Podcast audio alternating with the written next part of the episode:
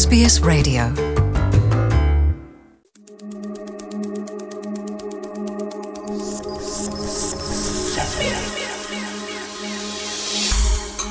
ከማህበረሰብ ለማህበረሰብ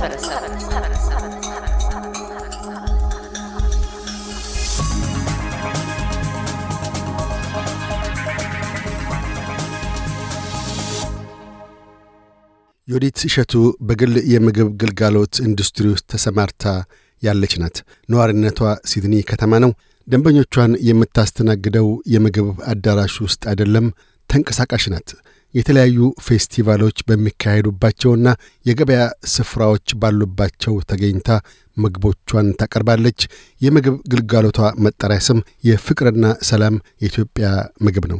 የፊታችን ቅዳሜ ሜይ 7 በሲድኒ ኦሎምፒክ ፓርክ በሚካሄደው የአፍሪካ ካልቸርስ ፌስቲቫል ከሚገኙ የአፍሪካ ምግብ አቅራቢዎች ውስጥ አንዷ ናት። መነሻችን ወደ ምግብ አቅርቦት መስክ እንደምን ልትዘልቅ እንደቻለች ነው። እንዲህ ትላለች። መጀመሪያ ይሄ እድል ስለተሰጠኝ እጅግ አድርጌ አመሰግናለሁ። ፍቅርና ሰላም ኬትሪንግ ይባላል። የኢትዮጵያ ፉድ ግልጋሎቱን በሲድኒ የጀመረው በ2016 በፈረንጆች አቆጣጠር 2016 ማለት ነው። አጀማመሩ ፉድ ስቶር ይባላል። ተከራይና ዌብሳይት ላይ ያወጡታል። ተከራይና ጋዚቦ በዛ ማስተዋቂያ መሰረት ምግብ ይዘህ ተሸጣለ ማለት ነው። በእንደዚህ አይነት ነው የተጀመረው። እንግዲህ አፍሪካን ፌስቲቫል በየሳምንቱ የሚደረጉ የገበያ ሽያጮች ቅዳሜና እሁድ ነው በብዛት የሚሸጠው።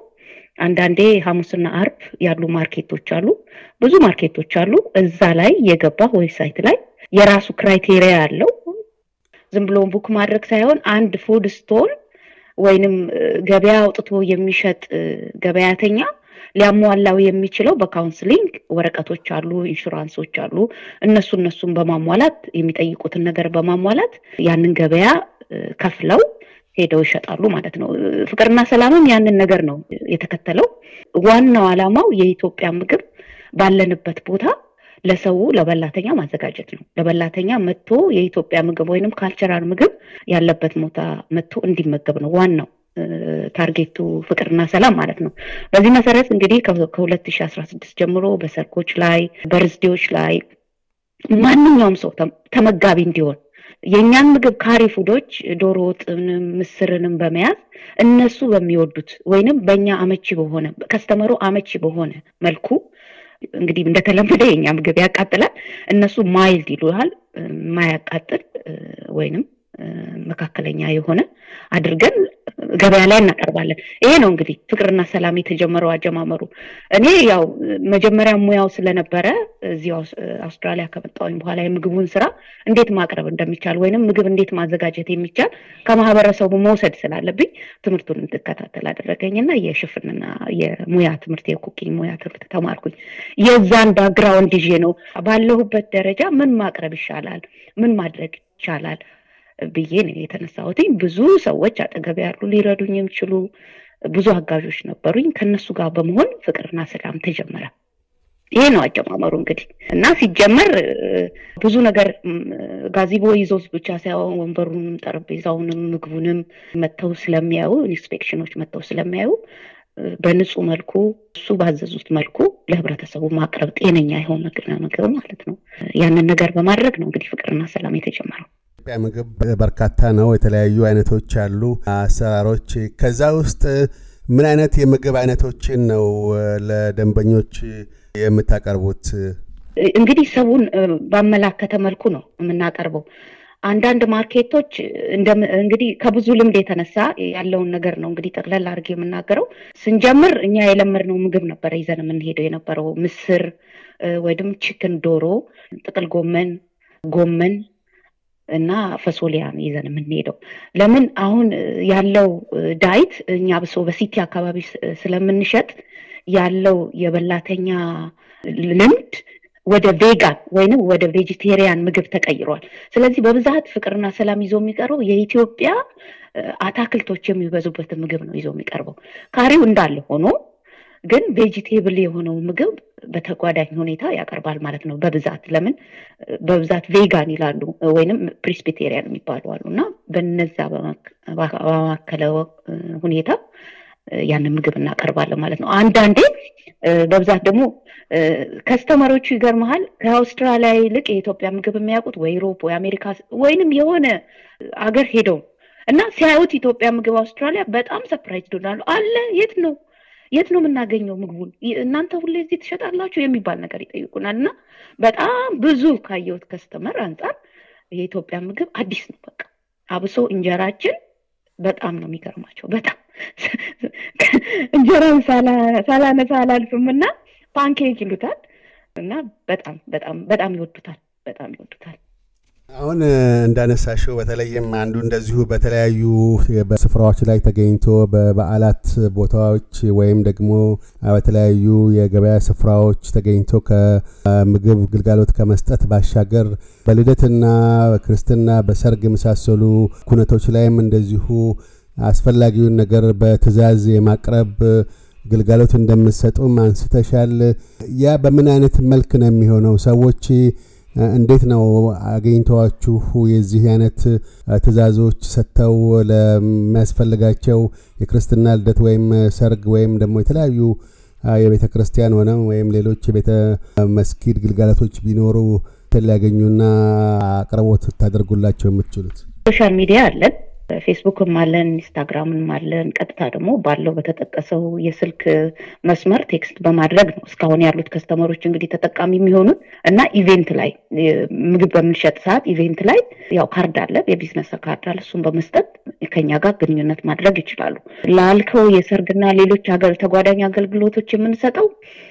እነሱ ባዘዙ መሰረት ነው ኬትሪን ነው ላቭ ኤንድ ፒስ ኬትሪን ነው ቤት ውስጥ በመስራት ኩክ በማድረግ ማንኛውም ትዕዛዝ እንቀበላለን ማንኛውም ትዕዛዝ ይሄን ስሩልን ይሄን አድርጉልን ለዚህ ያህል ሰው እንፈልጋለን ካሉ ሰርተን በማቅረብ አይ ደግሞ አንዳንዶቹ ደግሞ ቤታቸው ሰርተው እዛው ፍሬሽ ምግብ እዛው ደግሞ ሊያቀርቡልን የሚችል እኛ ትዕዛዙን ሰው በሚመቸው መልኩ ነው የምናቀርበው ኩካርዳቹ ይሄን ዴሊቨር አድርጉ ያው የዴሊቨራችን ነገር እንነግራቸዋለን ሁለታችንን በመስማማትና ምን ማድረግ እንዳለብን ያንን ነገር አቅርቦት እናደርጋለን በማንኛውም ኢቨንት ላይ ማለት ነው በዚህ መልኩ ነው የምንሄደው በተረፈ ሶሻል ሚዲያ አለ ማንኛውም ሰው ሶሻል ሚዲያን በመጠቀም ላቭ ኤንድ ፒስ ኬትሪን ኢትዮጵያን ፉድ በማለት ኢንስታግራም ፍቅርና ሰላም በማለት ገብቶ ማንኛውም ነገር ማዘዝና መጠቀም ይችላል ፍቅርና ሰላም የስያሜውን ከምን አቋያ ነው ለሰጠው ይችላልችሁት ፍቅርና ሰላም ለማለት ለምን ወደዳችሁ ሁላችንም ፍቅርና ሰላም አለን አይደል ስም ከመሆን መቼስ ያለንን ነገር ብናወጣ ይሻላል በማለት ነው በፍቅርና በሰላም ምግብ እንብላ ነው ሌላ አይደለም እና ሁላችንም ስንመጣ ፍቅርና ሰላም ያለው ምግብ በፍቅር በሰላም እንብላ ነው ማንኛችንም ውስጥ ያ ስላለ ስያሜውን ከዛ በመነሳት ነው ያወጣነው የፊታችን ቅዳሜ ሜይ 7 ሲድኒ ከተማ ውስጥ በኦሎምፒክ ፓርክ 2022 አፍሪካ ካልቸርስ ፌስቲቫል ይካሄዳል በዛ ላይ የፍቅርና ሰላም የኢትዮጵያ ምግብ እንደዚሁ እዛ ቦታ ላይ ይገኛል ለዛስ ምን አይነት ዝግጅት አድርጋችኋል ኢትዮጵያውያኖች ሲመጡ ምን አይነት ምግብ ሊጠብቁ ይችላሉ ከናንተ እኛ እንግዲህ የመጀመሪያችን አይደለም አፍሪካ ፌስቲቫል ላይ ስንገኝ ከ2016 ወይንም 2016 ጀምሮ በኮቪድ ምክንያት 2021 እና 2022 ከተቋረጠ ነው እንጂ ከዛ ጊዜ ጀምሮ ይኸውና ፍቅርና ሰላም በአፍሪካ ፌስቲቫል ላይ አገልግሎቱን እያቀረበ ነው ያለው ሁሌ በየአመቱ ይሳተፋል ሁለት አመት ያው ባለው ፓንደሚክ ምክንያት ነው ያላቀረበው እንጂ ይሳተፋል አፍሪካ ፌስቲቫል የሚለየው የአፍሪካን ፉድ ብቻ ነው የሚቀርበው ሌላ ቀልቀል የለም ሌላ ስናቀርብ ሌላ ቦታ ማርኬቶች ላይ ስናቀርብ የብዙ ሀገሮች የኤዥያዎችም የዩሮፖችም ነው ምግብ ነው የሚቀርበው አፍሪካ ፌስቲቫል ግን የአፍሪካን ፉድ ብቻ ይሄ ለህብረተሰቡ በጣም ጥሩ አጋጣሚ ነው የአፍሪካን ፉድ ለማየት የአፍሪካን ምግብ ብቻ ለማየት በጣም አፍሪካ ፌስቲቫል ጥሩ አጋጣሚ ነው ብዬ ነው ማስበው። አንኛውም ምግብ ያው ከተወሰኑት ሀገሮች በስተቀር በብዛት ባብላጫው የአፍሪካ ምግቦች አሉ። በፊት አፍሪካ ፌስቲቫል ሲከበር ከነበረው ቦታ አሁን ደግሞ ሰፋ ብሎ እየሰፋ ሰበርቦች እየተቀየሩ አሁን ደግሞ ያለበት ደረጃ ደርሷል ኦሎምፒክ ፓርክ ማለት ነው። ይሄ የሚታየው የአፍሪካ ፉድ ምን ያህል ደረጃ እንደደረሰ ሰው ምን ያህል እንደወደደው ምን ያህል ይበላን ፍላጎት እንዳለው ያሳያል። ስለዚህ እኛም በዚህ መጠን ሰፋ ብለን ተዘጋጅተናል ከበፊቱ ማለት ነው። በፊት ከምን አቀርቦት አሁን ደግሞ ከፍ ብለን ተዘጋጅተናል። ያው ዝግጅቱን ከሁለት ከሶስት ሳምንት በፊት ጀምረናል። ህብረተሰቡ መጥቶ እንዲመገብ አፍሪካን ፉድ እንዲያገኝ እኛም ደግሞ የኢትዮጵያን ፉድ በተለያየ መልኩ ከበፊት ከመናቀርበው የምግብ ቫራይቲዎች በተጨማሪ ማድርጎ ተዘጋጅቶ እየተጠበቀ ነው። ማንኛውም ሰው የኢትዮጵያ ምግብም ሌሎችም የአፍሪካ ምግቦችም መጥቶ መመገብ በሚችልበት አቅም ተዘጋጅተን ህብረተሰቡን እየተጠበቅን ነው። የወሪት እሸቱ የፍቅርና ሰላም ኢትዮጵያ ምግብ በሚቀጥለው ቅዳሜ ስፔስ አማርኛ ፕሮግራሙን በስፍራው ላይ ይገኛል። እዛ እንደምንገናኝና ከመስተንግዳችሁም ተካፋይ እንደምንሆን ተስፋችን ነው። ስለ ቃለ ምልልሱ እናመሰግናለን።